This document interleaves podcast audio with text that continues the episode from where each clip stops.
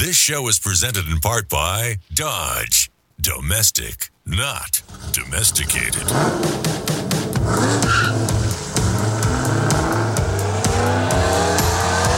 Auto news, exclusive interviews, real-world test drives. It's your turn to step into the driver's seat. This is The Drive. Now, here's automotive expert, television and radio host, Alan Taylor.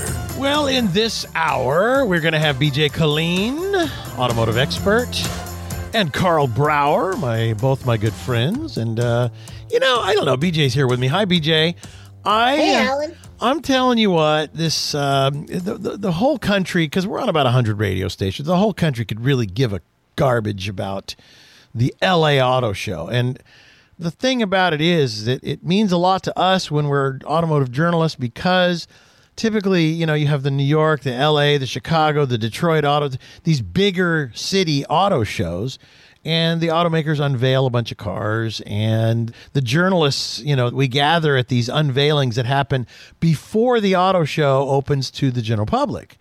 But anymore, I mean, you didn't go to the Detroit Auto Show, or did you, B J? No, I didn't go. I went to the New York Auto Show. I didn't go to Detroit or Chicago. Yeah. And uh, mostly because I was in New York at the time, and that's why I went. But they're, they're, you know, the auto shows, they're dying. It's a dying breed. People can just see anything they want to see online with videos, and there's tons of reviews from everybody. And, and then they go to the dealership. Most people have their minds made up what they need. They're not like walking from dealership to dealership anymore. And right. and so the auto shows were always, you know, they were, that's when you saw the new cars. It was in September, and you got to see what was going on for the year. But manufacturers don't wait anymore to introduce a vehicle. If it's ready in February, they bring it out in February. If it's ready in August, they bring it out in August. Right, so, right. you know, it's not like there's one giant reason to go to the shows anymore. And they're expensive. When you think about it, it costs right. manufacturers millions of dollars to do these things. So, well, but L A's always kind of been, yeah, because it's a car culture there. So that's right. why it kind of means something. Well, and here's the deal. For us, you know, you lived in L A. Well, now you don't live in L A anymore. I lived in L A. I don't live in L A anymore.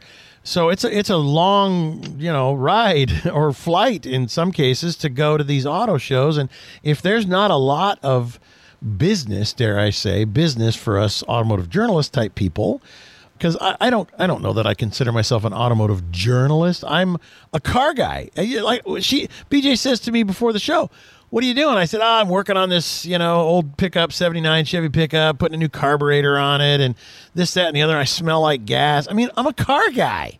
But after sixty-two years of, almost since I was seven years old, when my dad came driving home in a in a nineteen fifty-two M G, um, M G A or M G, no, what was it? M G, whatever it was. It was an old M G. It was an old one, a fifties model. I remember standing on the seat behind the wheel, turning the wheel. I was seven years old going, I can't wait to be able to drive. And my, my dad was a little bit of a car guy. So so for, uh, let's just say, fifty-five years, I have been a car guy. And literally, it's all I've done. It's I'm I'm a car guy through and through and through, and it's still what I do. And if it's not cars, it's tractors or trucks or, you know, whatever. But, you know, so but today to go to an auto show and only have, you know, one or two or three vehicles that I can report on as something new, I can't go all that way for that. There's no return on investment, if I can put it like that.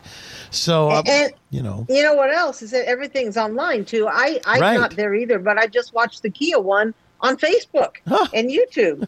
So right. wh- why go? You know, you think about the hotel costs and the travel yeah, costs. and right. And the nightmare and fighting of the journalists when I could see the picture just as well as anybody else does. Yeah, we don't see the car in person, but you'll see it eventually, especially the ones that they're talking about, because most of them are already on sale now, or you know, you can go and order them now. So it's well, not like- then in like two minutes, can you give me a little uh, window into what you saw that was exciting to you, if there was anything such as that? Yeah, the, what was one of the interesting vehicles? They they introduced the new Toyota Prius. Everybody's like, "Oh, the thing is just beautiful, sleek right. design. It looks like you stepped on it." You know, the Prius one is okay. you know, it elongated a little bit. That's what it looked right. like. But, so and it's still a Prius, you know, or a Pius. But what about this uh, this E V six G? T from who was it? Hyundai from Kia. Kia. This was Kia. actually yeah Kia E V six. This might have been the coolest car, if you can call electric vehicle cool. but they introduced it. It's going to be like a, a Mustang Mach G T competitor, ah. five hundred seventy-six horsepower. I mean, oh you're talking God, right. zero to sixty in three point six seconds. And uh, they got neon green calipers, which I thought, boy, that's pretty ugly. you know, I, I, I didn't like that one at all. But, but on Kia's plus side real fast, they donated a million dollars to Saint Jude, so God bless them. Oh, God bless them. Well, you know what's yeah. funny? You talk about five hundred and some odd horsepower. It's really, it's electric, so it, it should be not called horsepower. It should be called lumens, like light bulbs, you know? We'll take a break. It's got five hundred seventy-six lumens. Uh, anyway, uh, B J Killeen will be right back with me. I'm Alan Taylor. This is The Drive. Stay with us. Where you've heard about love and given sight through the blind. My baby loving cause the sun to shine, and she must be a little bang. Stay tuned. There's more of The Drive with Alan Taylor on the road ahead. Attention business owners, three thousand seventy-six businesses are shutting their doors every single day. There are three things holding you back from doubling your sales in the next twelve months. They are, number one, the Great Resignation. forty-seven million Americans voluntarily left their job last year. Your staff are harder to find than ever before. Number two, the clutter factor. three point eight billion social media pages are competing for the attention of your prospects. No wonder they aren't listening to your marketing efforts. Number three, the death of the salesman. ninety-seven percent of your prospects feel salespeople are too pushy today. Hello, I'm Amanda Holmes. I've just released an updated version of my father's cult classic book, The Ultimate Sales Machine. If you'd like to double your sales in the next twelve months, download a free chapter of the book at ultimatesalesmachine.com forward slash book. Our clients call it the chapter that changes lives. It's worked for a quarter million businesses worldwide. It'll work for you. Get your proven roadmap to doubling sales at ultimatesalesmachine.com forward slash book. Help! I need somebody to explain electric horsepower to me. Help! Because you know what? Electric horsepower is just different from regular internal combustion horsepower. It's kind of like diesel engines, how they have less horsepower but more torque. It's like for the average person, they don't really quite understand that. But it's the same thing, like I joked about, uh, electric horsepower should be called lumens, like, you know, light bulbs have, they measure them in lumens. But you know what, B J, this is an interesting thing the average person doesn't really understand, because when you turn on your light bulb with electricity, it just goes bing and it's on. And that's the same way with electric horsepower. If you're not careful, they have to modulate it back.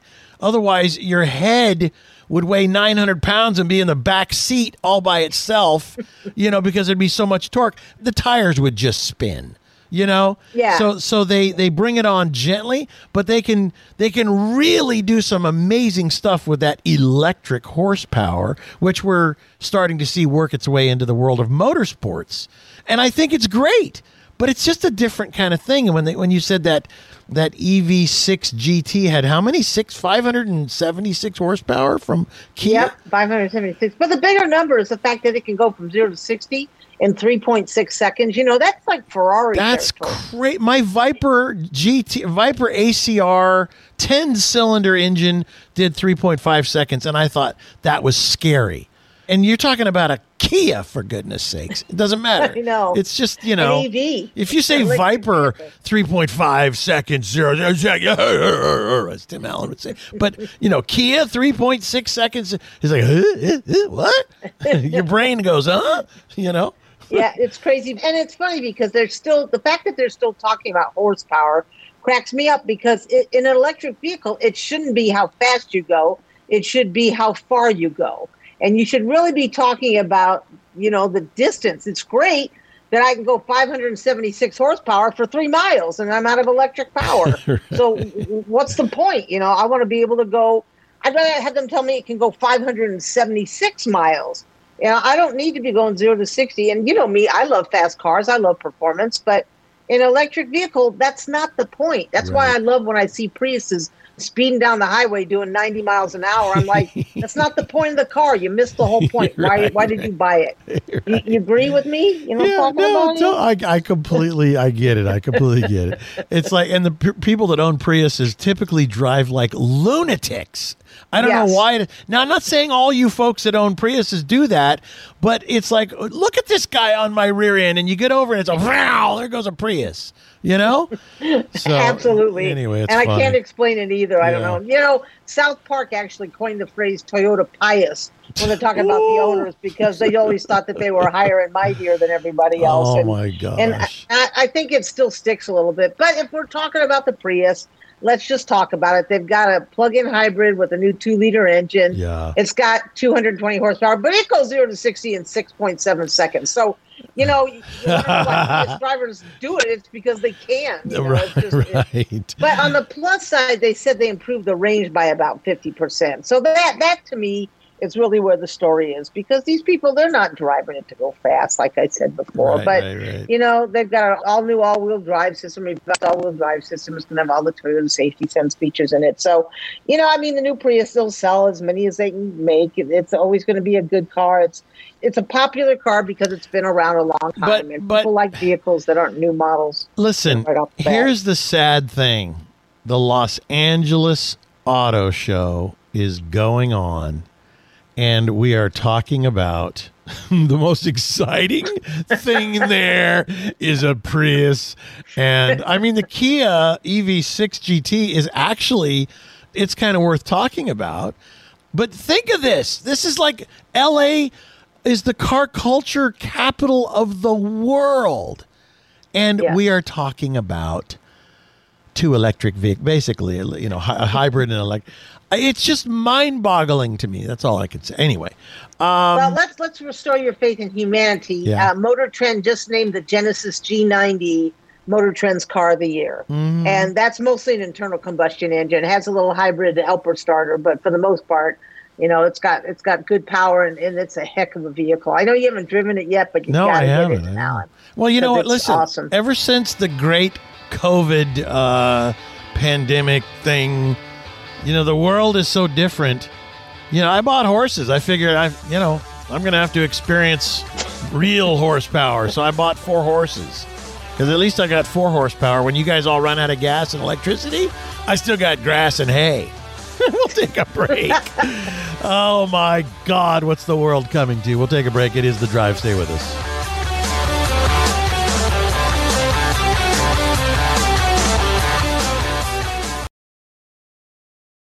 The word never carries a lot of weight. Never forget, never settle, never surrender. And now Dodge is proud to announce Never Lift, the full throttle rally cry of stepping on the gas and never letting up. With the four hundred seventy-five horsepower Durango S R T three ninety-two and the muscle car dynamic duo Dodge Charger and Challenger, and the introduction of Dodge Power Brokers, your official dealer for legendary direct connection performance parts. For more on the Never Lift mindset, go to Dodge dot com.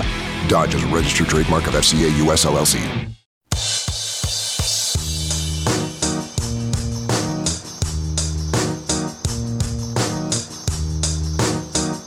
This is The Drive with Alan Taylor. And joining me right now is B J Killeen, worked for half of the automotive and motorcycle magazines in the industry for, oh my gosh, how many years, B J? Oh, we don't want to go there, do we? Well, let's put it this way. Kia today said that they started thirty years ago, and I was at that first press conference. So oh, that's, my that's, God. That tells you how long. Oh, my God. Here's something so, funny. I...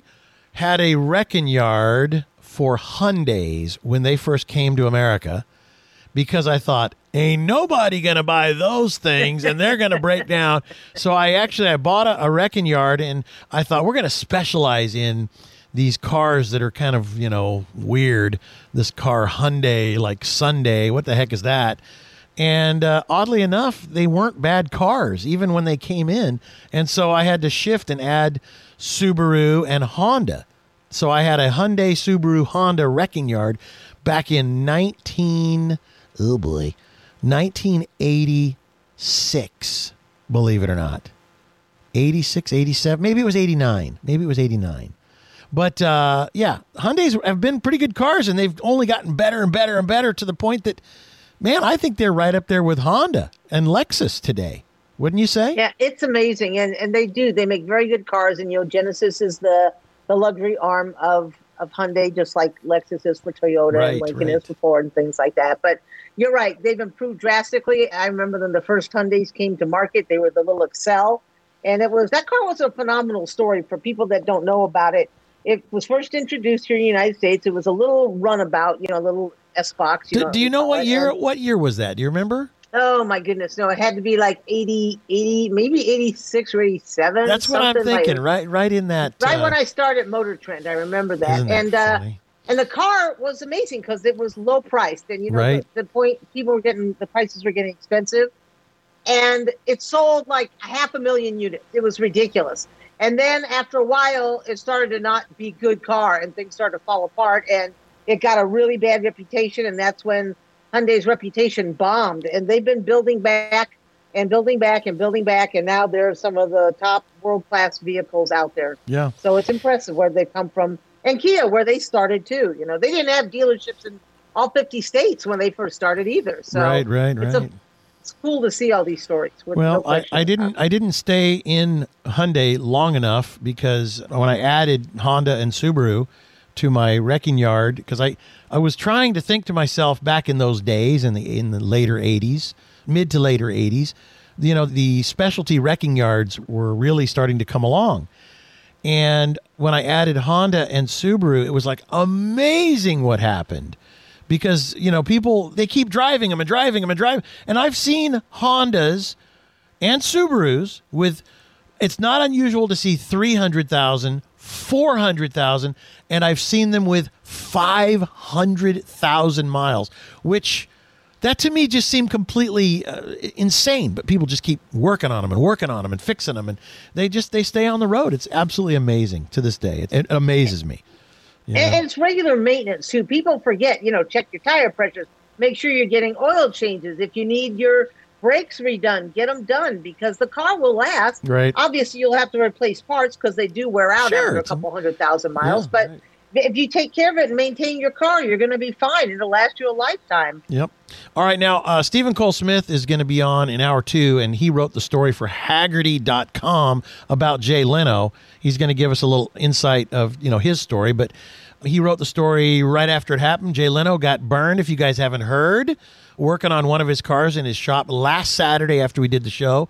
And I know, B J, right. you have a little bit of an update, uh, uh, maybe even further ahead of Steve. Yeah, it was, uh, he had the burns from a nineteen oh seven, his white steam car caught fire. And uh, so I know he had problems. And I don't know all the ins and outs. I'll let Steve do it. But I, I just wanted to say that we wish Jay Leno well. He's just one of the nicest people I've ever met in my life when I was at Motor Trend. Yeah. He actually loaned us a Viper to do some testing with out at Willow Springs because for some reason Chrysler wouldn't give us the car. I don't know if they were mad at us because you know how manufacturers get that they're mad at Motor Trend for saying something they didn't like. Right. And so they punish us. So we called Jay Leno and he said, yeah. And then he took us out and we went to do that. And then we went out to lunch and it was probably one of the best lunches I ever had because they just kept bringing him free food because everybody was so happy he was at the restaurant. He, he's the most humble guy too. He never asked for anything. He was willing to pay for everything, but they were just very nice. And he signs autographs and he's just a all around one of the really, really good guys that are out there. So we wish him well and we wish him a speedy recovery. Yes. I know you've had some run-ins with uh, Jay Leno, right? Positive ones, right? Oh, no, not run-ins, fun-ins, we'll call fun-ins, it. Yes, uh, yes. Yeah, no, no, he's he's been fantastic. He's been doing my show for, and we haven't done it in the last couple of years, of course, of COVID and all that, and then when he started Jay Leno's Garage, but for like twenty-five years, he was on my show. This is our thirtieth year of being on the air. And wow, Jay has been on since, um, gosh, I'm going to say the year two thousand. So, yeah, he was probably on twenty-two of the years. And uh, he's just a good man. We know that he was he's, he's probably still in a hyperbaric chamber to keep swelling down is the kind of the latest update. And um, he may have had uh, some skin grafts. We, I, I don't know how much we can trust the, the news that we hear from, uh, you know, the... the world of news. Yeah. But, but you know I what? Don't. God bless him. He's a good man. He tries real hard with, with all of us to uh, make us laugh. And that to me is things that uh, we all need more of is laughter. So uh, Godspeed to Jay Leno and his recovery.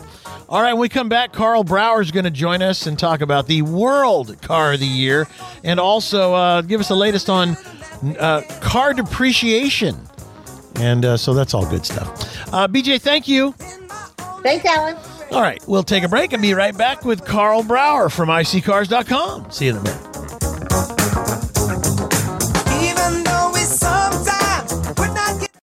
Attention business owners, three thousand seventy-six businesses are shutting their doors every single day. There are three things holding you back from doubling your sales in the next twelve months. They are, number one, the Great Resignation. forty-seven million Americans voluntarily left their job last year. Your staff are harder to find than ever before. Number two, the clutter factor. three point eight billion social media pages are competing for the attention of your prospects. No wonder they aren't listening to your marketing efforts. Number three, the death of the salesman. ninety-seven percent of your prospects feel salespeople are too pushy today. Hello, I'm Amanda Holmes. I've just released an updated version of my father's cult classic book, The Ultimate Sales Machine. If you'd like to double your sales in the next twelve months, download a free chapter of the book at ultimatesalesmachine.com forward slash book. Our clients call it the chapter that changes lives.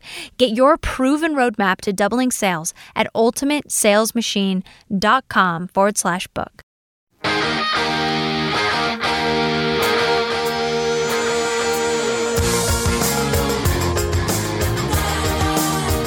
This is The Drive with Alan Taylor. Well, it is time now to talk about the North American Car Truck. No, no, the World Car of the Year stuff. But I'm going to push that back because Carl Brauer is on every jury of every consequence that has any kind of big, uh, you know, title that goes along with it. He's he's the guy that has the big title in my life. He's also executive analyst for i see cars dot com, but he's on these the jurors and the board members and all this. But yes, the World Car of the Year awards. He has driven all the different candidates. We'll talk about that after. More importantly, see, because what I want to do, Carl, by the way, hi, Carl. Uh, I want to talk about what's more important to the average Joe and Jill on the street, because the uh, World Car of the Year stuff is great for the manufacturers, you know, but it's like, okay, that's nice, but how does that help me is what the average person says. So here is the latest news on car depreciation. Five cars that went up in value over the past three years that are worth more now than they were when they were new. I hope I bought one, please. Is this a a, uh, a study from i see cars dot com or, or what? Yeah, we do this on a regular annual basis. We do our five-year depreciation study, yeah. And we just look at what uh, cars are losing the most value. And um, not surprisingly, the last few years have changed things a bit. Yeah, you right. probably know, yeah. Alan. Pricing isn't like it used to be for the used cars. And so two years ago, five-year-old car was typically fifty percent of its new car value, give or take. Wow. Last year, that dropped to forty percent. And this year, we just ran our study, and it dropped to thirty-three percent. Wow. So cars used to be half of their value after five years. Now they've only lost one-third of their value. Right. And so we were like, well, this is all pandemic related, and it's just more and more of the pandemic time frame absorbing the full five years that's causing this. What if we look at three-year depreciation? Because that's another metric various places look at. Mm-hmm. So we did look at three-year. And um, last year, the depreciation was twenty-four percent. This year, it's seventeen percent. That means wow. The average car lost only seventeen percent of its value after three years, which is amazing. Crazy. Yeah, right. But that's the average car. Then you have the unique cars, as you mentioned. There are five models that if you bought them at their new M S R P three years ago on the used market today, after driving them, by the way, you didn't have to put them in a garage and throw a tarp over them with eight miles. Drive them like a normal car for three years, buy them three years ago at M S R P. They are worth more today on the used market than their M S R P from three years ago. Okay, let's hear what they are because I'm crossing my fingers I bought one. But I, I don't think I did, but I, I think I chose very wisely. But let's hear what you got. So in order of appreciation, they are the Porsche nine eleven. Oh, really? Wow, okay. Yeah. Okay. Toyota RAV four Hybrid. You're kidding me. And I love that those are one or two. Could we have a wider spread of vehicle types, right? Right. Um, nine eleven RAV four Hybrid. Number three is the Jeep Wrangler Unlimited. Oh, okay, go ahead. And number four, another Porsche, Porsche seven eighteen Cayman. Oh, really? And number five is the Jeep Wrangler two-door, just the regular Jeep Wrangler, not the Unlimited four-door version. Isn't that so funny?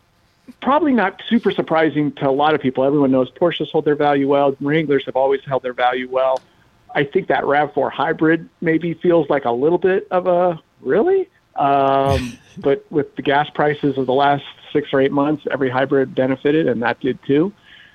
But just nuts, Alan. Well, three-year-old cars that are more valuable in the used market today than their new M S R P from three years ago. I'm happy to say that two years ago, I bought a brand new Jeep Gladiator, of which I know you know, and, the, and my audience knows because they know me. And I drove it for about eight months, and then a friend of mine was having a hard time finding one. And um, so he, he sees me at a gas station, and he says, uh, how do you like that thing? I said, I love it. And he says, uh, yeah, I'm I'm trying to find one because I really want to buy one. I said, well, buy mine. And he's like, why would you do that? You just told me you loved it. I said, I do love it. I said, but I, I, I want to get a diesel one. And he goes, because mine was a gas. He goes, uh, what would you sell it to me for? I said, I'll tell you what. I said, I got a good deal. I'll sell it to you for what I paid for it. He wrote me a check. Yeah, he's a rich guy, but that's all right. He wrote me a check for it, you know? And he had the money because he had sold his vehicle already, so he's just in that position. But I got to drive that thing for eight months for free. And I right. loved it. I really loved it. Now, it wasn't a four-door Wrangler or a two-door Wrangler. It was the, the pickup truck. But I want to tell you, I went out to buy my diesel, and it took me eight months to get it. Because right. to find a Jeep Wrangler diesel, the Wrangler uh, Gladiator, which is the pickup truck, was not easy. I had to actually had to go all the way to uh, Utah to find one, and I found one, and I got it, and I love it. And I believe this vehicle, because it's an oddball with a diesel, is going to hold its value really well. So you and I have, we're, we're you know, kind of like, uh, what? How do we do it? We, do we crystal ball a little bit? And we've talked about a lot of cars, like both of us bought a Dodge Demon. Now, I sold mine, and I made a pile of money, thank goodness. You still have yours. I still think you could make money, because they are now going up, as you know, again. They went down yep. for a bit, and they're going back up.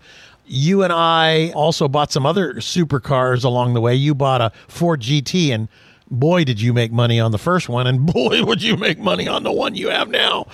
So you and I have, have crystal balled pretty good on these cars. And I had a Dodge Viper A C R.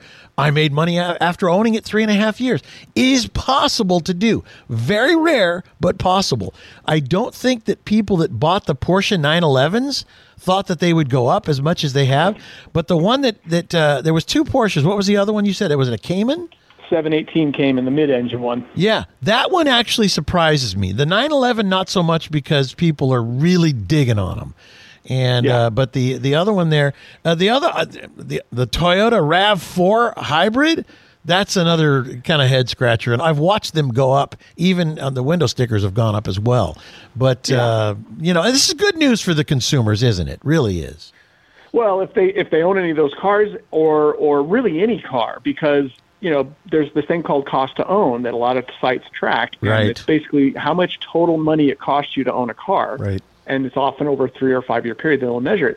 And guess what the number one component of your cost to own is? Mm. Depreciation there of you your go. car. That's you the go. single biggest factor. You got insurance and registration, maybe some maintenance and all. But five year depreciation, three year depreciation is always the single biggest factor. Remember the old thing that we've all heard for decades, oh, a car loses half its value the moment you drive it off the lot, you know, yeah, and that's a little anymore. bit of an overstatement. yeah. But it does lose huge percentage as soon as you drive it off the lot because it's now a used car instead of a new car. Right. Unless it's a nine eleven apparently. And then it's going up in value after you drive it off the lot. So so it's a kind of a different world now. The other thing I would tell people is that the world is shifting as we know, whether it's the supply chain slowly being repaired right. and making it easier to produce cars, and economic concerns and interest rates causing people to have less money or less confidence to spend their money.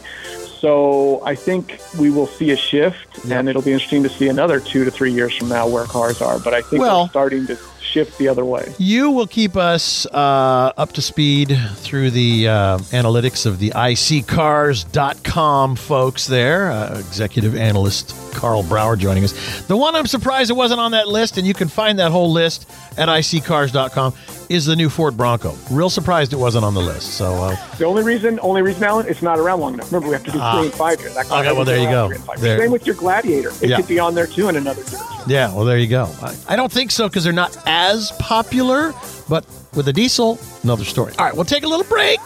Then we're going to talk about the World Car of the Year cars. What does all that mean? Stay with us. It is The Drive. Discover the twenty twenty-two Subaru Forester Wilderness, the second member of the Subaru Wilderness family. Featuring nine point two inches of ground clearance, standard symmetrical all-wheel drive, and all-terrain tires for increased off-road capability. Plus, a design that's bold and protective at the same time. The Forester Wilderness unlocks a whole new level of adventure. Discover more at Subaru.com slash wilderness.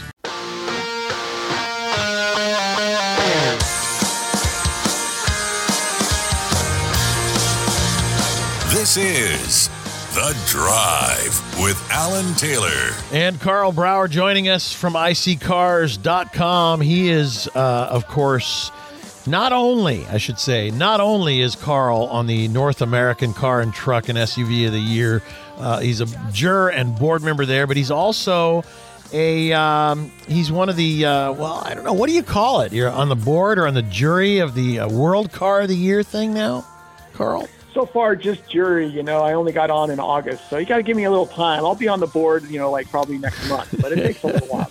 You know, I've often thought about it. I thought, you know, that that's kind of a, um, it's kind of a big deal because, I mean, maybe I wouldn't want to be on it because, you know me, I'm so snarky. I'd be joking around, talking about boogers and things, and the automakers wouldn't like it. You know me. It's just like, just I, I'm, it's, I'm not serious enough, Carl, you know?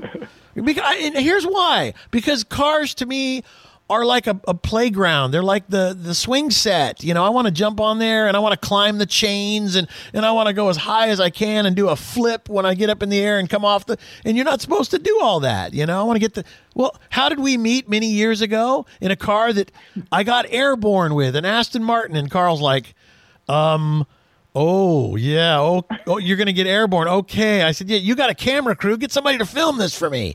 That was like twenty years ago, right?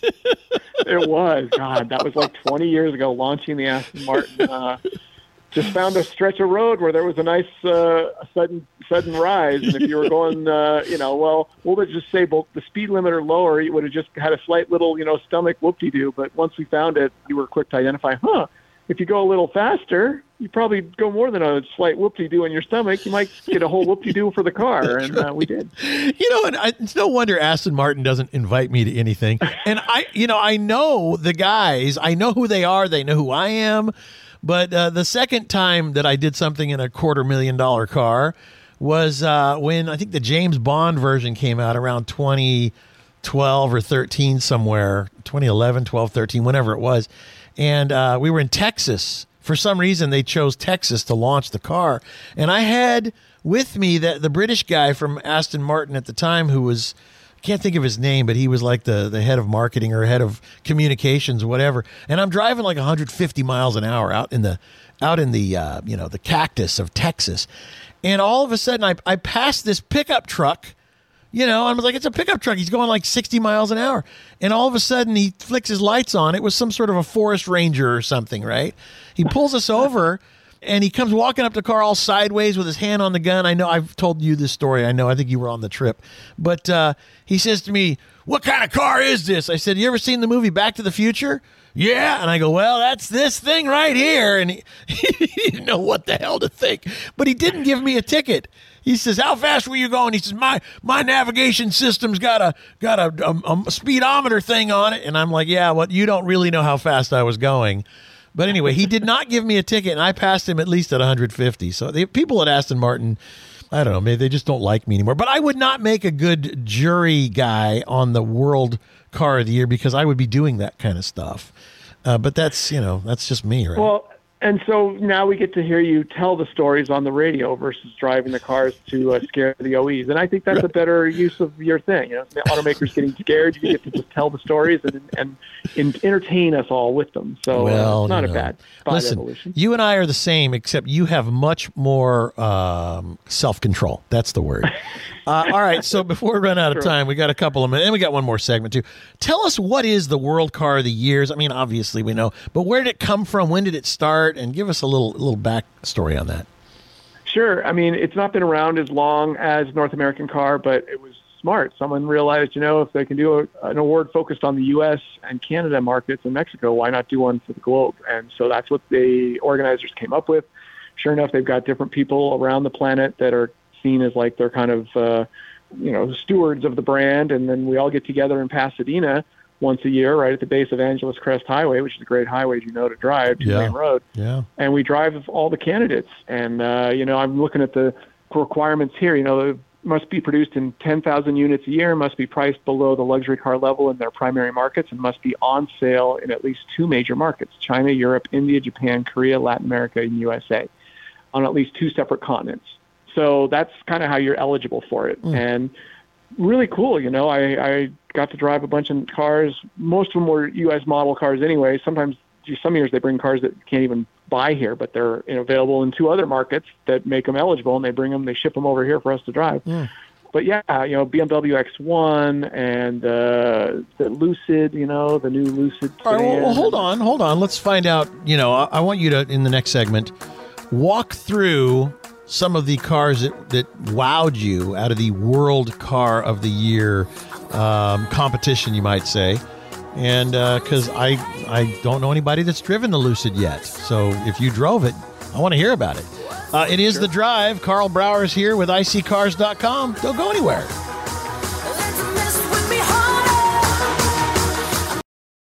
Attention business owners, three thousand seventy-six businesses are shutting their doors every single day. There are three things holding you back from doubling your sales in the next twelve months. They are, number one, the Great Resignation. forty-seven million Americans voluntarily left their job last year. Your staff are harder to find than ever before. Number two, the clutter factor. three point eight billion social media pages are competing for the attention of your prospects. No wonder they aren't listening to your marketing efforts. Number three, the death of the salesman. ninety-seven percent of your prospects feel salespeople are too pushy today. Hello, I'm Amanda Holmes. I've just released an updated version of my father's cult classic book, The Ultimate Sales Machine. If you'd like to double your sales in the next twelve months, download a free chapter of the book at ultimatesalesmachine.com forward slash book. Our clients call it the chapter that changes lives. It's worked for a quarter million businesses worldwide. It'll work for you. Get your proven roadmap to doubling sales at ultimatesalesmachine.com forward Forward slash book.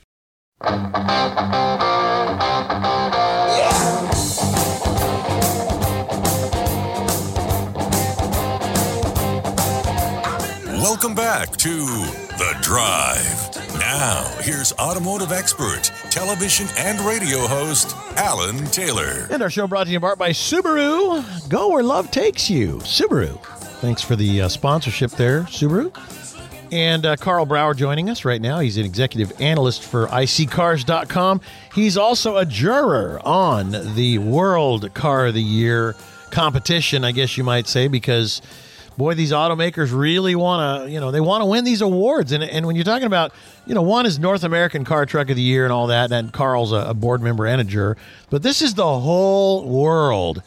So are you saying, because maybe I didn't understand it, but are you saying that, like, car companies like Fiat could be on this? I mean, because that's a car we don't see here. And Peugeot, right? Exactly. Peugeot, uh, you know, Fiat. I mean, I guess there's Fiats here, sort of. Yeah, but uh, Fiat and Fiat are two different car companies, you know?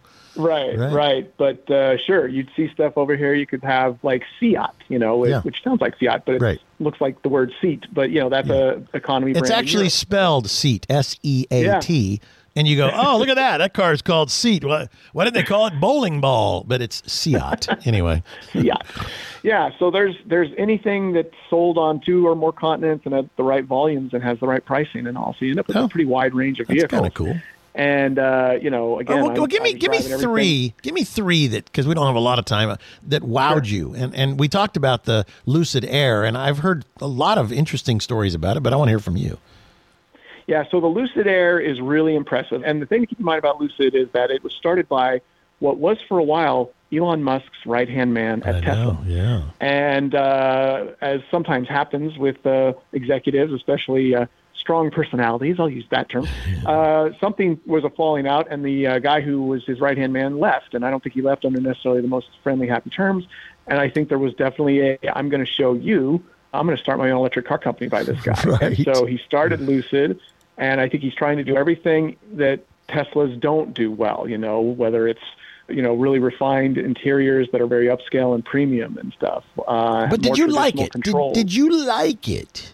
I did. And it's really, yeah. I mean, it's fast. And the one I had was the eight hundred fifty horsepower oh, version. And there's, and there's a one thousand fifty. There's a one thousand, no. one thousand fifty horsepower version if you want. And this is a sedan. Have, this is just a sedan. It, it's, it's a, a sedan, beautiful yeah. sedan, too. But, but, you know, and you expect something like that to be big and heavy. Well, it is big, and it is heavy. And you expect it to feel that way going around corners. It doesn't really feel that way, Alan. Huh? That's the impressive thing. You know, you're driving this thing around corners. Of course, the horsepower helps hide the weight right. when you're accelerating. But even going around corners, it's like, geez, they've really managed the what is a very heavy vehicle and a large mm. vehicle in a way that makes it feel much right. smaller than it is. All right. So the, here's the question. Give me two more. You got two minutes to try and fit two more cars in there. Sure. So I'm hugely enamored by the Mercedes S L, the newest S L. Oh, really? Uh This is just a fabulous car. And, you know, I, I mean, I've always had respect for Mercedes as an engineering company, and I like their product and their brand fine, but I don't, I'm not like any kind of, you know, like, oh, if it's Mercedes, I love it. So I'm not like that at all. This is an impressive car. It mm. looks beautifully. It drives beautifully. Everything about this car is really well executed. It's got this bi-turbo V eight engine and, you know, no electrification. It's one of the, probably the last cars like this, and it just, the sounds it makes, the horsepower right. it makes. I love it. I Everything love it. About the car By the way, is fabulous. I, I drove, I have a, a ranch in Oregon. I drove from Oregon to L A. Normally takes me twelve hours. One night I was wild. I had a S L twin turbo V eight, and uh, I made it in eight hours and ten minutes. I was driving one hundred fifty miles all, all through the night, by the way. I thought, tonight I'm going to jail. It was in my wild, more wilder days. All right, one minute. Give me one minute. Last car that you loved from the World Car of the Year competition. Go ahead. So this one I'm not really allowed to talk about. We're not supposed to talk about driving impressions and all, but it's the Hyundai Ioniq six, which is essentially a sedan version. How does that even fit in with those other two cars? That's all I can say. I well, that's the thing. Is so without actually talking about driving impressions, because I'm not allowed to, let's right. just say I'm talking about that car along with the S L and the Lucid. Yeah, I'll wow. say that much. And, it's, and you can see it right now, and it already's out there. And this is clearly an assault right on the Model three. Wow. So everything from its pricing to its styling and all, all, right, and all its right. shape and its Don't, You're not supposed to but, talk about it. Don't get yourself in trouble. Executive well, I haven't analyst. Tried how it drives yet. I'm just giving basics you can find on the internet. Okay, Don't okay. look at it. The Ioniq six, and I think this car will be a high-profile car and be talked about much in the coming twelve. When is the uh, competition going to be over, and when are they going to announce this stuff for the World Car of the Year?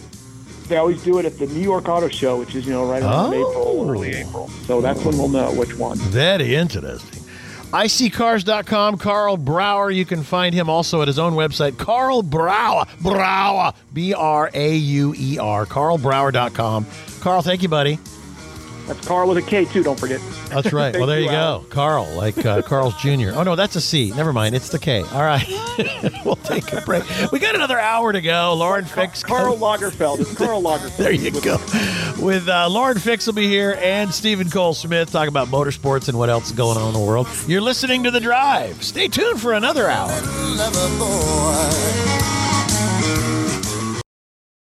The word never carries a lot of weight. Never forget, never settle, never surrender. And now Dodge is proud to announce Never Lift, the full throttle rally cry of stepping on the gas and never letting up. With the four hundred seventy-five horsepower Durango S R T three ninety-two and the muscle car dynamic duo Dodge Charger and Challenger, and the introduction of Dodge Power Brokers, your official dealer for legendary direct connection performance parts. For more on the Never Lift mindset, go to dodge dot com.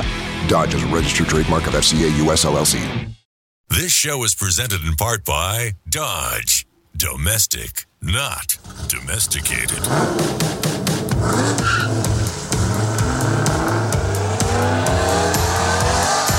news, exclusive interviews, real-world test drives. It's It's your turn to step into the driver's seat. This is The Drive. Now, here's automotive expert, television and radio host, Alan Taylor. And automotive expert, television and radio host, Lauren Fix from The Car Coach. The Car Coach reports. Isn't that funny? I'm thinking as I, you and I were talking in a commercial break about how you're... Uh, You're doing something with Fox, and, and she's like, hold on, I got to fix this, I got to fix this, I got to, oh, dang it, I got to fix it. It's like, and I'm working on a carburetor, you know, earlier. Uh, just, ah, uh, we're just trying to fix things all the time, aren't we, Miss Fix? Yeah, well, that's cars, that's cars, I know. Right. It's so funny, there's a company out there called Fix Auto, and everyone thinks it's mine. I'm like, yeah, if I owned that chain, I would be racing every day, you'd know where to find me. Track. Well, uh, back so. Back to reality, right? Exactly. In this hour, we're going to have Lauren Fix here. By the way, you can find her at car coach reports dot com, and there's a lot of videos there. She's very prolific on videos, and she also is on all of the big networks and talking about cars. But and then at the bottom of the hour, we're going to have Stephen Cole Smith, who is a mutual friend of both of ours, and he'll talk about a little bit about what's going on in the world of motorsports. But you said you had a little info, which I think this is important to people that are thinking about buying an electric car or a And I think maybe the plug-in hybrids, I'm not sure, you can maybe shine some light on this. This seven thousand five hundred dollars tax credit when you buy these, uh, these these types of cars that you can get a tax credit, not as easy to get these days. Is that what you were saying? No, the rules have changed. Oh, boy. So when they did the Inflation Reduction Act, all those companies, if you remember, it started this way. You can make up to two hundred thousand cars, and the seven thousand five hundred dollars tax credit would then go down to the customer. So whether you bought or leased the car, you got the tax credit. Let me define what a tax credit typically is. You owe ten thousand dollars in federal taxes at the end of the year for whatever you do for a living. Right. Whether it be from stocks or your income or whatever, and then you could say, I can reduce it by the seven thousand five hundred dollars. That is not a seven thousand five hundred dollars discount off the car, right. Which, again, is typical of what the government does. They tell you one thing, but it's really not that way. So that was beneficial to people who made a lot of money. Typically people that made a quarter million dollars or more. That's not the average income for the United States. It's somewhere around sixty-six thousand. Right. So a lot of people weren't eligible for it, so it didn't really inspire people to do that. So when they did the Inflation Reduction Act, they changed everything. And so companies like Toyota and General Motors and Tesla, who were no longer eligible, then went back into the fold as being eligible, but they all kind of got screwed along the way. And that basically comes down to us. So first thing, as soon as they announced that this seven thousand five hundred dollars electric tax credit was available for any car built in North America, Ford, G M, Kia, all of them, raised their prices by seven thousand dollars to eight thousand dollars. So where you were getting the tax break, it was like, excuse me? I mean, the Lightning truck, and I think it's a very cool truck. It's a finalist for North American Truck of the Year and all that. It is now eight thousand dollars more to get into the entry level. Oh, so they, they just jacked up the prices to offset it. Because remember, that money comes out of the manufacturer, and they were already taking a loss on every electric car they sell. So, and Tesla raised their prices too, so it wasn't just the domestics, literally everyone. So the new rule is the car has to be built in the United States, I'm sorry, North America, right. Anywhere in North America, so Mexico, Canada, U S, you can earn that seven thousand five hundred dollars tax credit. Well, that eliminated a lot of cars that were built in other countries, and those manufacturers have been pushing back hard. As a matter of fact, as of today, while we're talking, the House lawmakers have joined senators to push for delaying this phase-in of the next phase, which literally eliminates almost every single car, because the E V tax credit requirements as of twenty twenty-three, which we're getting very close to, all the rules change. The batteries have to be built in North America. And oh, how right. many cars qualify? Right. Come on, Alan, you know the answer. Uh, zero. Zero. Zero. Right. Zero. Right. None. Right. So this So the manufacturer's like, wait a minute, you're telling people you're incentivizing, but then you're turning on us and telling us no. Oh, boy. So this is a massive issue. So while senators are trying to push back, that doesn't mean they can make convince the White House to do anything, especially with a split House and Senate. But either way, even if the existing people were still there, there's a lot of people that push back. So again, how this works is this. The electric tax credit for North America is based on a sticker restriction and an income restriction, which was not in place before. Mm. So if you make more than one hundred fifty thousand dollars, you're not eligible. If you're a joint filer that makes over two hundred twenty-five thousand dollars, your household combined, which isn't much, is not twice as much, you're not eligible. Boom, that's out. God. Now, if you have a car, think of all the cool electric cars that are out there. There's a lot of cool Lucid, and right. Rivian, right. And the Kias, and the Genesis. If the vehicle car, if a car costs more than fifty-five thousand dollars, you're not eligible. Oh, all right. Well, hold on. S U V, we we got to take wait, a break. It gets better. It gets oh, oh, better. No, hold S U V. on. Hold on. Let me do, do it on the other side, because I know you have, uh, you also have a little insight into the new Toyota Prius and Prius Prime I want to hear about, too. But yeah. This is sickening. I think I need to go and hurl. Just uh, stay Sorry. right there. Sorry. We'll be right back. Lauren Fix is here. car coach reports dot com on the web. Stay with us.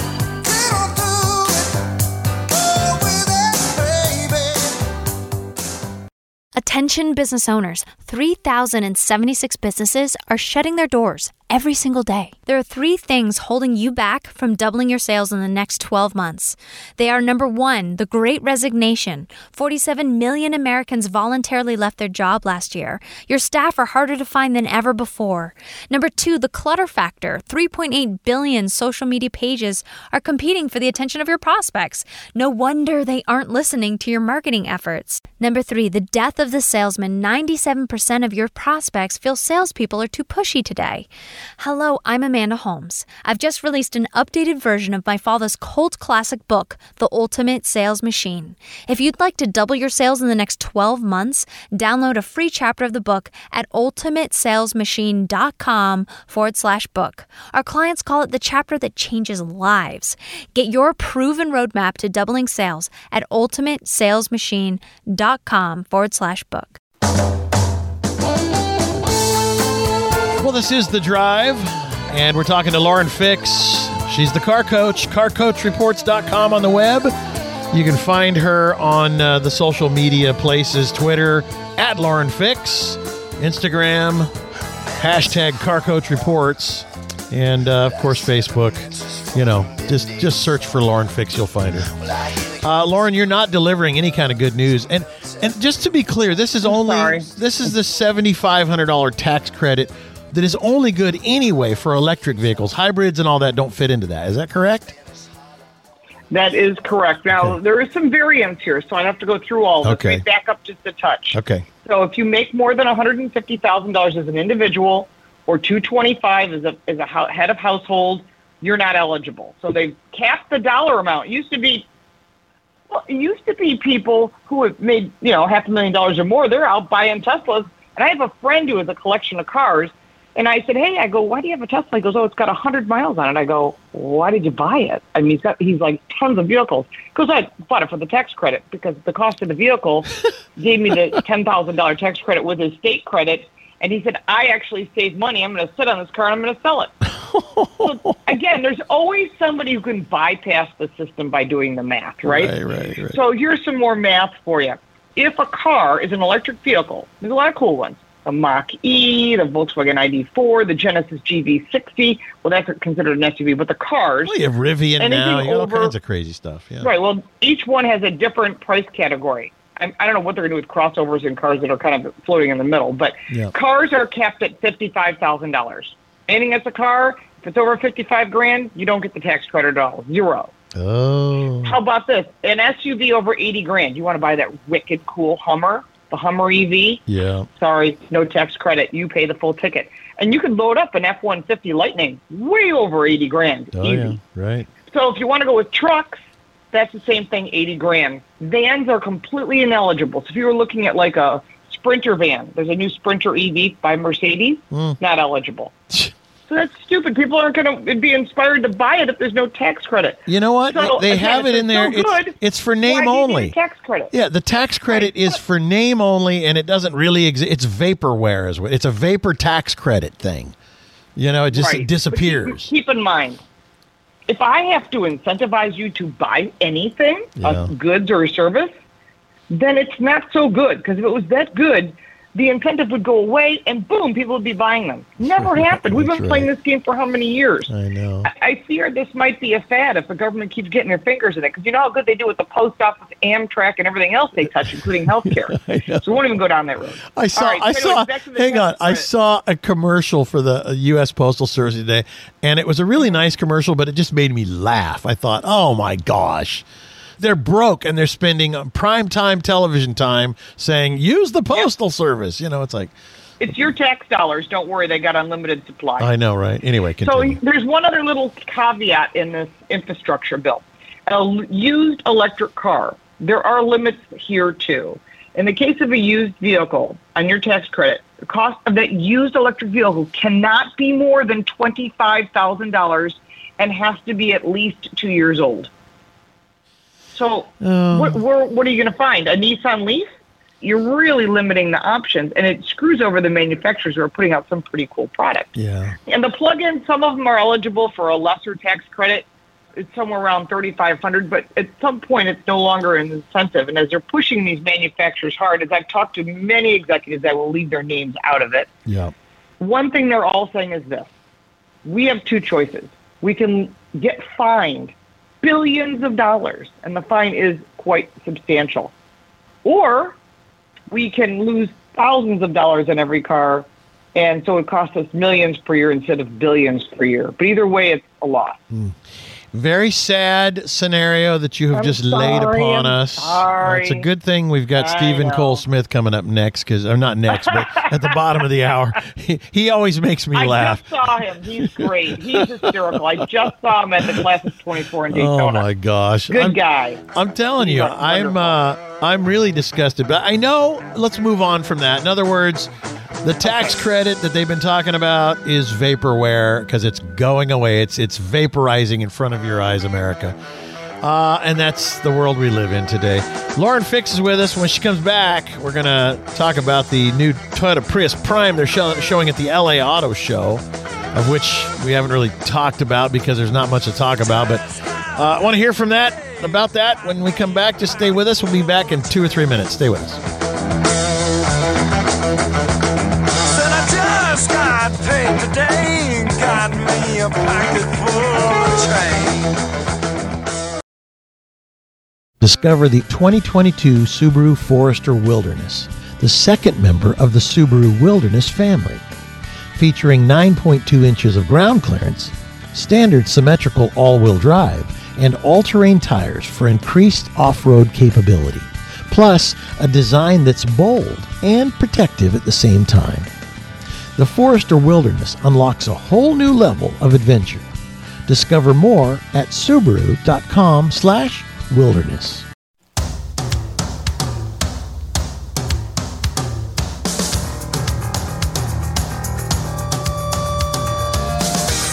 This is The Drive with Alan Taylor. And Lauren Fix joining us right now, the car coach. You'll see her on television. Um, Fox and God knows where else. I've seen her even on the Weather Channel. Uh, car coach reports dot com on the web.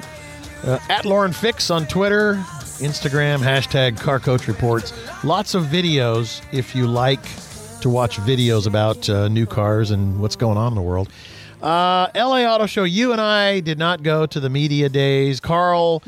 Carl uh, is probably there right now. Carl Brauer was on uh, in the first hour, but didn't, you know, there wasn't really much. It was kind of lackluster for us journalists.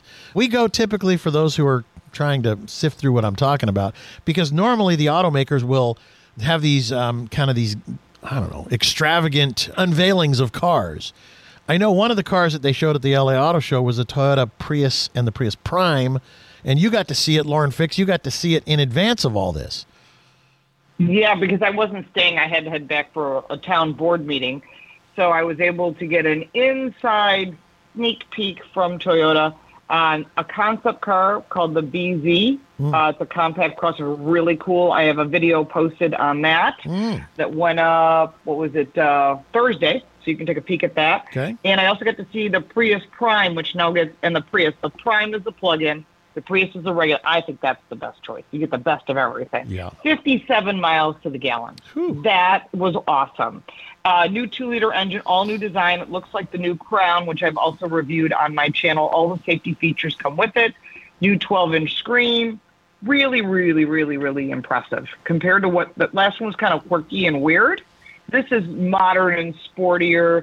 And certainly something, if you're thinking about a Prius or you're going, fuel's getting crazy and it isn't going to get cheaper, Again, I keep being the bearer of bad tidings. I don't know how that happened. That's by accident. I know. Uh, and my apologies. No, uh, right. It is what it is. Anyway, um, yeah, it is what it is. But I also want to say the show kicked off with the North American Car and Truck of the Year Final Three. Now, both Carl Brauer and myself are on the World Car of the Year jury, as well as the North American Car and Truck of the Year. Right. So I'll give you the final three. So if you're looking at cars, the fifty jurors from North America, really, it was difficult. We came down to three cars, three trucks, three utilities. I'll just read them to you. Car of the Year, the three, the three finalists, and the winners will be announced first week of January. Gotcha. Uh, the Acura Integra, hmm. pretty cool car, especially to go with the A-spec. Genesis G eighty Electric. I really like that vehicle. And the Nissan Z-Car, that cool little fun two-seater. I used to have a Z one hundred years ago. I yeah. loved it. North American Truck of the Year. The final three is the Chevrolet Silverado Z R two, the Ford F one fifty Lightning, which I mentioned earlier, right. and the Lordstown Endurance, which you probably wouldn't even know what that is. It's a startup company, and this is a work truck. So, uh, I'm not really sure if the average person would want one, but they are pretty cool looking. So if you haven't seen it, you want to check that out. And then the utility, the big, big class, the class that everyone wants to win, is the Cadillac Lyriq, which, I believe it or not, I've not driven it yet. I was just reaching out to Cadillac saying, I got to drive this thing. The Genesis G V sixty, which I totally love. It is the coolest technology in it. It has a drawer instead of a glove box. It just has visual. It's, it's cool. It's like if you're looking at something, you go, I want to show my friends and go, this is the coolest thing you've seen. People will be blown away. The handle, when you start the car, flips over. I mean, it's just very sci-fi. And the Kia E V six, which I really do like. They're both in the same chassis. Really very cool vehicles. So E V six, G V sixty, the Cadillac Lyriq. So, uh, a lot of electric cars. Look uh, at that. I know. I'm just, I'm yeah. looking at all this. And only uh, a few than... gas cars. Wow. That's, well, but that's what twenty twenty-two and twenty twenty-three are going to be all about, is all these, like the Lordstown, which a lot of people are like, huh? Yeah, that's a new car company yeah. entering the marketplace.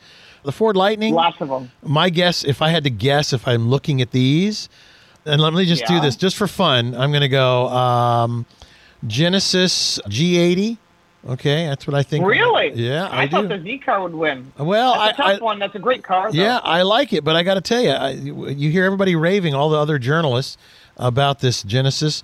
I think the the Ford Lightning. So I'm making my marks on this piece of paper. Yeah. And between these other ones, I think for some reason the Cadillac Lyriq. And so that's really? Those are my I'm thinking yes. Kia E V six. Yeah, I know, but it's too expensive. Well, d- does price have a, a factor in here? No. It does for some of the journalists. I I think the problem is is that we have about a little, little less than half yeah. of the journalists are from Detroit. So they're going to back something Detroit. But I will tell you, World Car of the Year last year was a total sweep from the Hyundai Ioniq. Yeah. So well, it's anything. Yeah, I, I mean, I'm just, listen, I, I, if I'm crystal balling. I'm going to, we're going to come back and talk about this after it's all over, after January. And we'll see. Okay. We'll just see how how much foresight or, or frontal vision, frontal lobe, I don't know, whatever you want to call it, that I have. So, uh, I can't ask ball. You. It's yeah, your crystal ball. Yeah, there you go. I can't ask you because you're on the jury. And uh, Carl what was more well, interested. I can tell you, I, I, we don't know the results anyhow, so it doesn't make a difference. We, well, we right. have no clue. We. Yeah, but I don't want you leading because, the yeah. jury or whatever you want to call it, you know. Well, I tell, I'll tell you how, I, how I'm going to vote for sure. Definitely going to be the Lightning without question. Yeah. I'm really torn on the car. I love the Z car, but I'm thinking the Acura Integra has the best shot. And when it comes to utility, uh, I do love the G V sixty. I just think it's cool. Like yeah. The E V six is awesome, but the G V sixty just really stands out. All right. Here it is. Uh The car coach reports dot com. Lauren Fix, we are out of time. Stephen Cole Smith coming up next. Thank you, Lauren. Thank you. Be right back. Stay with us.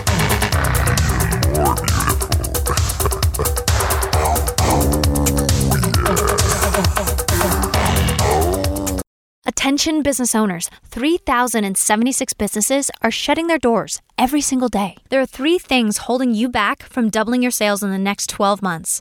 They are, number one, the Great Resignation. forty-seven million Americans voluntarily left their job last year. Your staff are harder to find than ever before. Number two, the clutter factor. three point eight billion social media pages are competing for the attention of your prospects. No wonder they aren't listening to your marketing efforts. Number three, the death of the salesman. ninety-seven percent of your prospects feel salespeople are too pushy today. Hello, I'm Amanda Holmes. I've just released an updated version of my father's cult classic book, The Ultimate Sales Machine. If you'd like to double your sales in the next twelve months, download a free chapter of the book at ultimatesalesmachine.com forward slash book. Our clients call it the chapter that changes lives. It's worked for a quarter million businesses worldwide. It'll work for you. Get your proven roadmap to doubling sales at ultimatesalesmachine.com forward slash book.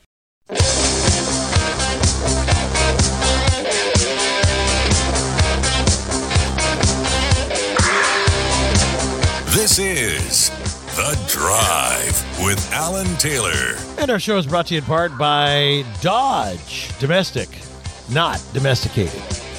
Uh, the sharp-dressed man in uh, this segment of the show is our motorsports guy, Stephen Cole Smith. if, you could see what, if you could see what I was wearing now, that would be, uh, yeah. Go, go ahead. Just imagine imagine me in something that, something nice. It's a white T-shirt and blue shorts. So. Uh, you know what? I, I was at SEMA and I saw Jimmy Houston. You know Jimmy Houston, right? The fisherman? Yeah, sure. And and I walked over to him and I go, hey, Jimmy, what's going on? He goes, hey, man, what's happening?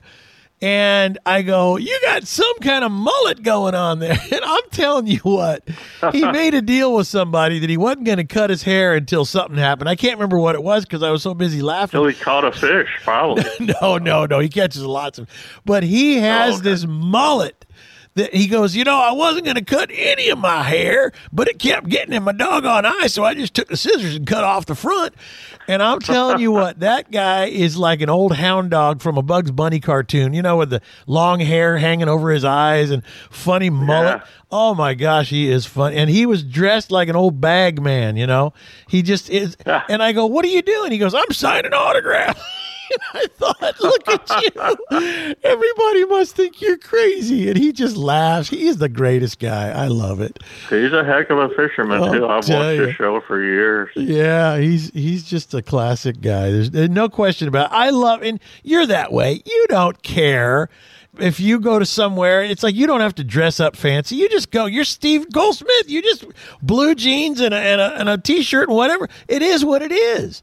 I love that about you, Well, you, you know, the, the good thing about it is that if I go to a fifties party or a sixties party or whatever, I wear T-shirt and blue jeans, which I've worn since I was seven years old.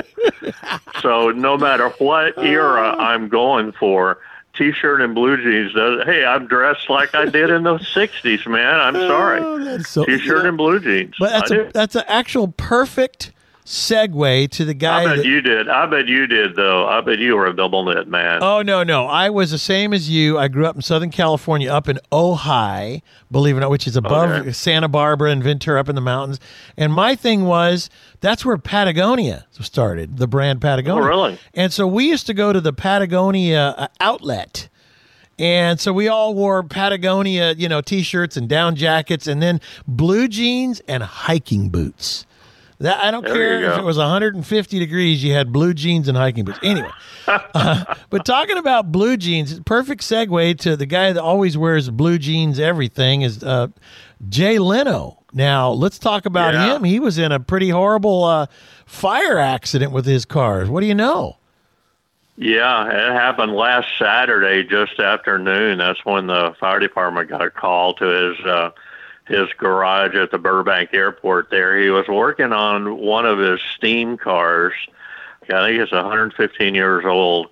And apparently the fuel line, and I didn't know there was a fuel line, but they use kerosene or gasoline to heat the boiler to create the steam. Oh. And he had a uh, fuel line clogged, and he I guess it must have flashed back on him. Wow. So a spark ignited it and burned the left side of his face and his arm fairly badly. Wow. It was uh, According to T M Z, it could have been fatal had there not been somebody there, one of his friends, who helped him uh, put the fire out. But mm, wow. he uh, went to the burn center, and uh, I don't know if he's left or yet or not. I think he was supposed to be there for close to ten days. Wow. Wow. Well, Godspeed for recovery to our friend Jay Leno. My gosh. Absolutely. Yeah. He writes a column for Hagerty dot com, so he's a good friend of everybody there. And he, uh, he's been a, a friend of mine since I was a T V critic, long before I started writing about cars. You were so, a t- uh, wait a minute. When were you a T V critic? Oh, my God. I was a T V critic in uh, Dallas and Fort Worth. And uh, oh, when I was at God. the T V Critics Association meeting, They uh, they took us, you know, we go to California, stay at the Ritz-Carlton in Pasadena, and they take you to shows. And we went to Leno's show one night, just sat in the audience, and then we had a party with Jay afterwards, and I told him who I was, and I was Stephen Cole Smith that wrote for uh, Car and Driver. And he said, yeah, I know who you are. Let me show you something. So we went outside, looked at one of his Jaguars, his old nineteen fifties Jaguars, were lying on our stomachs looking at the transmission that he just put in. He put a Mustang transmission in, and here come the security guards. Oh, my God! They couldn't find Jay disappeared. We can't find him anywhere. And then he, they find out that he's lying down by a car, and I, you know, with me across from on the other side, and we got a talking to, I'll tell you that. But That's that funny. was, uh, man, that was a long, long time ago. Oh, my gosh. You know, and he has been a friend to so many of us car guys and gals out there. I remember when I started Car and Driver Radio back in, wow, it's early, maybe two thousand two. And I asked him to be one of my first guests because I had come from Motor Trend Radio to Car and Driver Radio. And right. you and I both shared that Car and Driver past. But uh, he says to me, hey, why don't you come down to the Hermosa Beach Comedy Club and uh, we'll do an interview while I'm having dinner before my show, and then you can come to the show. That's what kind of a guy wow. he was, right? So literally, yeah. he bought my dinner in the green room in the back where the walls were signed by all the comedians that had all, you know, been to the Hermosa Beach Comedy Club, which belonged to a friend of his named Mike. And I, so I set my microphones up, and he's eating corn on the cob. Yeah, and you hear it all in the microphone as he's eating while we're doing an interview.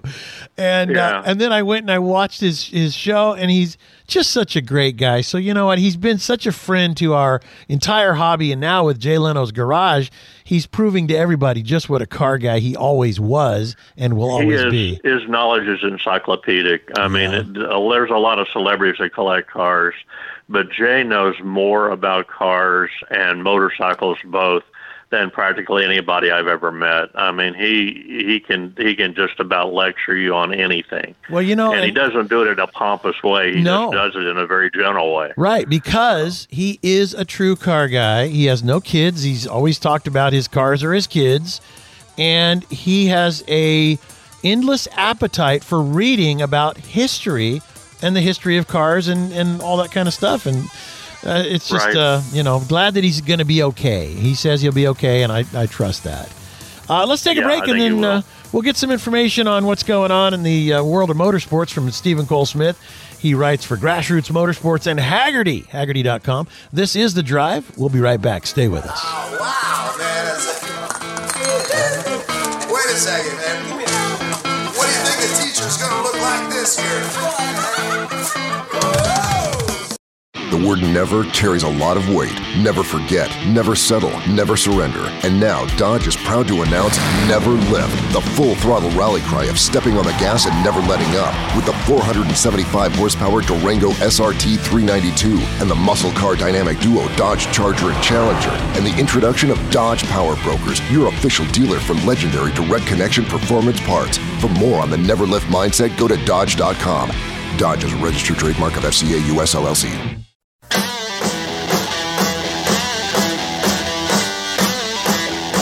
Well, it is The Drive all across America and around the world. Stephen Cole Smith here from Grassroots Motorsports and Hagerty dot com. Uh, we were talking about Jay Leno, who was in a uh, really unfortunate accident of working on his cars and uh, had a flashback of, and, and fuel caught on fire and burned his face and his arm. And You know, we're reminiscing about uh, Jay Leno. I got one more funny story to tell you. It just it occurred to me. And as a matter of fact, I think you were at this event. It was two thousand two at the Daytona Speedway, Steve. And Jay Leno was going to drive the pace car, and it was Jay Leno yeah. that was there, and Tony Stewart was there. Well, you were there, right? Yeah, I think so. twenty years ago. So they said, uh, Alan, you want to drive around the uh, track with Jay in the, uh, it was a Pontiac Firebird, I think, pace car in yeah, two thousand two. Pontiac Firebird. Yeah. And so I said, yeah, that'd be great. And maybe I can like do an interview while we're driving around, you know, the, the racetrack. And so uh, we're driving along, you know, and I got my microphone out, and I go, hey, can I do an interview? And he goes, sure, sure, what the heck, sure, go ahead, yeah, whatever you want to do. And, you know, we're going like one hundred twenty-five miles an hour, and I and I said, uh, so, Jay, what are you going to do different that, you know, than from what you're doing today here driving around the track on practice day? Right as I said that, we hit a little bump in the racetrack, and the car kind of bottomed out just a little bit. And the microphone, I literally punched him right in the mouth with the microphone. He looks at me with that Jay Leno smile with those crooked teeth. And he goes, oh, well, maybe I'm just going to get rid of three hundred pounds of ugly fat sitting next to me. And I thought, oh, he's talking about me. And we both laughed, and that was how it ended. But nobody knew that I punched him right in the mouth with the microphone. Oh, man. Gave him a fat lip. That's it. So, you know what? It's like, but here's the thing. He was such a good sport. You know, twenty years later, we still laugh and joke about all this kind of stuff. But, man, he is, it's, you said it during the commercial break, I think, that he is the gift to the automotive industry that keeps on giving. So, uh, anyway. Absolutely. All right, let's get into uh, the motorsports. What is going on? I know there's, isn't there an F one race this weekend? Yeah, the last F one race is this weekend. Last week, that was in Brazil, and uh, George Russell won for the first time.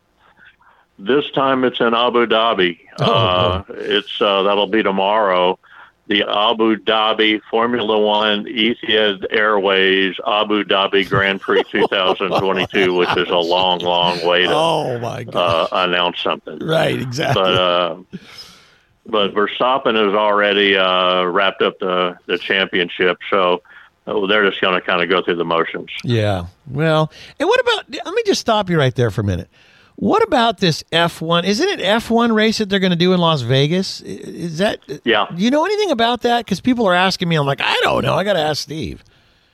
Yeah, there's going to be an F one race uh, next year, and it's going to be the most expensive ticket in all of Formula One. Whoa. More expensive than uh, even uh, the Monaco Grand Prix. Wow. I mean, so uh, why? It's Vegas. Because people will pay it, apparently. Oh. That's the kind of demand we're talking about. It's wow. uh, it's going to be a pretty exclusive clientele. You know, it sounds like it's going to be a pretty amazing race. It's going to be on the streets of uh, of Las Vegas, mm. and uh, it's, you know, it's just going to be pretty amazing, I think. It's, it goes along with Miami. And with the Circuit of Americas in Austin, we'll have three F one races. Mm. After just ten years ago, we had none. So yeah. Now we're going to have three. Interesting. Well, that's good. And I, now I figured out why everybody's asking me if I can get them tickets, because it's expensive. Yeah, absolutely. Oh, my gosh. All right, let's move on to uh, N H R A. They crowned their champions last week. What do you know? Yeah, they uh, had their last race at Pomona, and...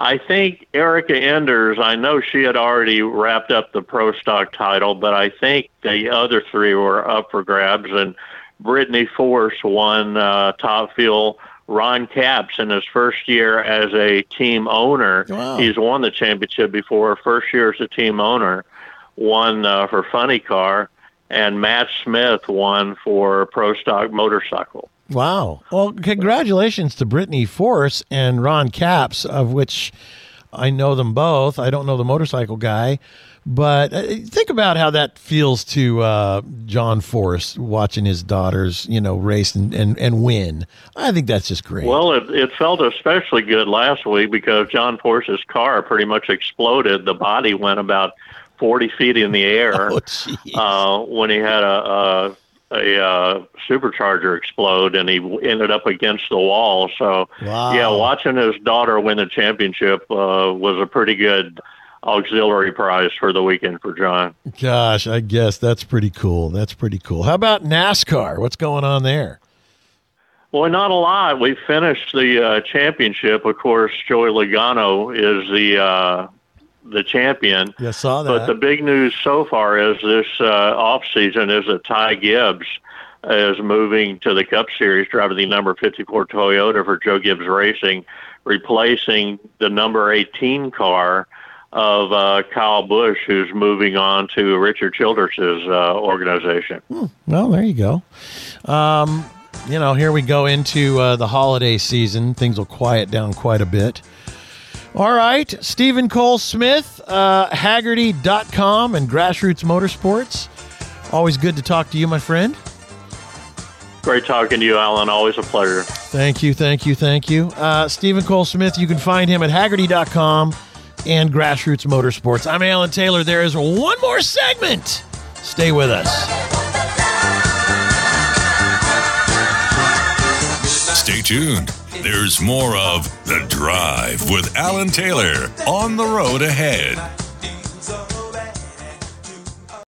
Attention business owners, three thousand seventy-six businesses are shutting their doors every single day. There are three things holding you back from doubling your sales in the next twelve months.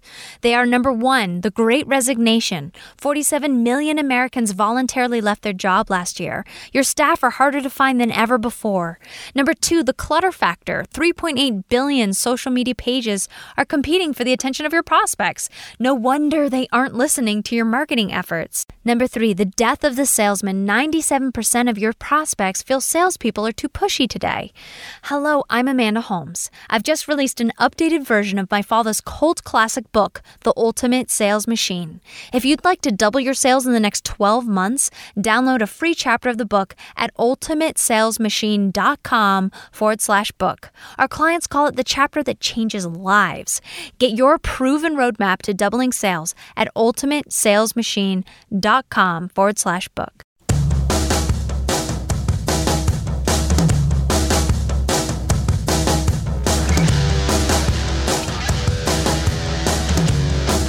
Who's on the line? What? It's Carl Brauer again? It is The Drive. Carl Brauer is back. He was on in the first hour, and now he's, uh, they've slipped me a note. It says he wanted to tell you to make sure people know the L A Auto Show is going on.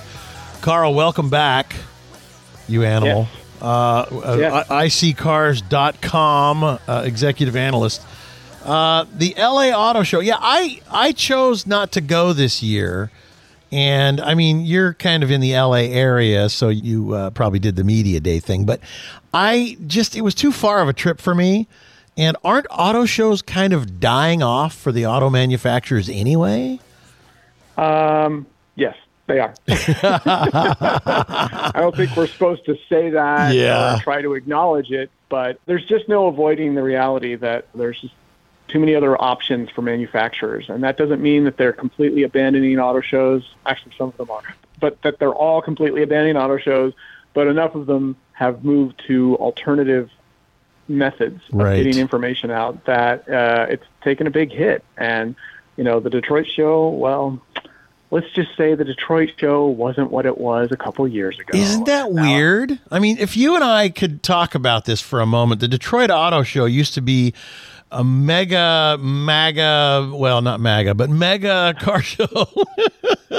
And now it's just like, it's like a little, little, that's about it. And it's done.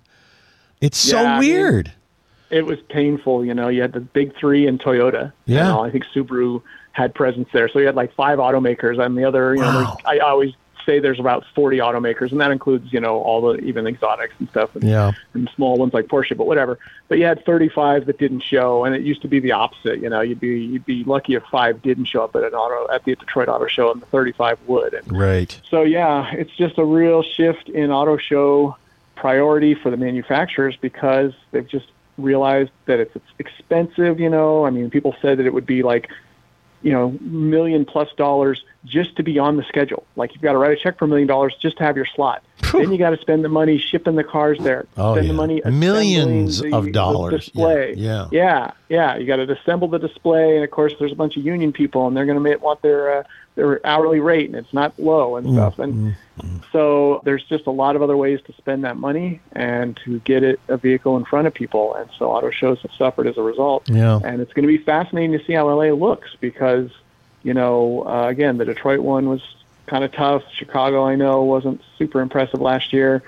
L A, you know, is kind of the big car capital of the world. Right. And it's always had a fairly impressive show. Maybe it wasn't quite as big a deal as in Detroit in its heyday, but it also has never really fallen so severely like some of these. Yeah. Well, you know, the thing is, though, is that it's the L A Auto Show. They're going to have cars there. They're, the auto shows are put on by... Like, I know the New York Auto Show is put on by the Greater New York Auto Dealers Association, and the Orange County Auto Dealers does the Orange County Show, and it must be the L A Auto Dealers that do the L A Auto Show. So there'll be cars. It's just that what Carl and I are talking about is it used to be that they would they would have two different displays. I remember that it was like, you know, they put one display together for media days, just for the media, and they do this Hollywood glorified thing where they bring the car out and they they they shoot, you know, uh, confetti all over everybody, and then they clean that all up and they tear it all down, and then they build the, the what the public is going to see. So the public wants to see the cars. They don't care so much about all that stuff because they're not invited to it anyway.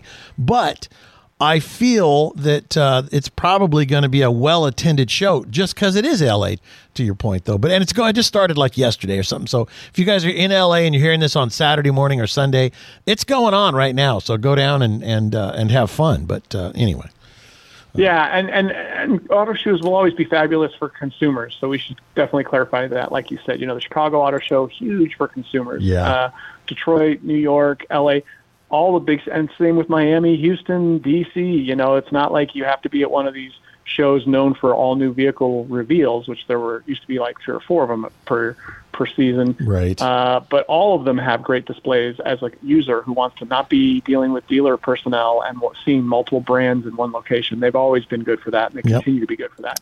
But well, for people like you and I who go there to see what's new and hot and breaking, uh, it's not the same. No, it's not. But it is going on for you consumers out there that want to see the new electric cars and the old last versions of the uh, internal combustion engine cars. They'll all be there sharing floor space, cars on carpet, as we say. Uh, no big fancy displays, but who cares? It's all about the cars anyway. Uh, i see cars dot com. Carl, thank you for coming back and reminding us of the L A Auto Show. Uh, we do reach into L A with some of our radio stations. Uh, Carl Brauer, thank you, sir. Hey, always fun being on with you, Alan. That's it for me this weekend. We will see you next week right here on The Drive. Show him what I got. Oh, oh, oh, oh, oh. I'll get him high. Show him what I got. Discover the twenty twenty-two Subaru Forester Wilderness, the second member of the Subaru Wilderness family. Featuring nine point two inches of ground clearance, standard symmetrical all-wheel drive, and all-terrain tires for increased off-road capability, plus a design that's bold and protective at the same time. The Forester Wilderness unlocks a whole new level of adventure. Discover more at Subaru dot com slash wilderness.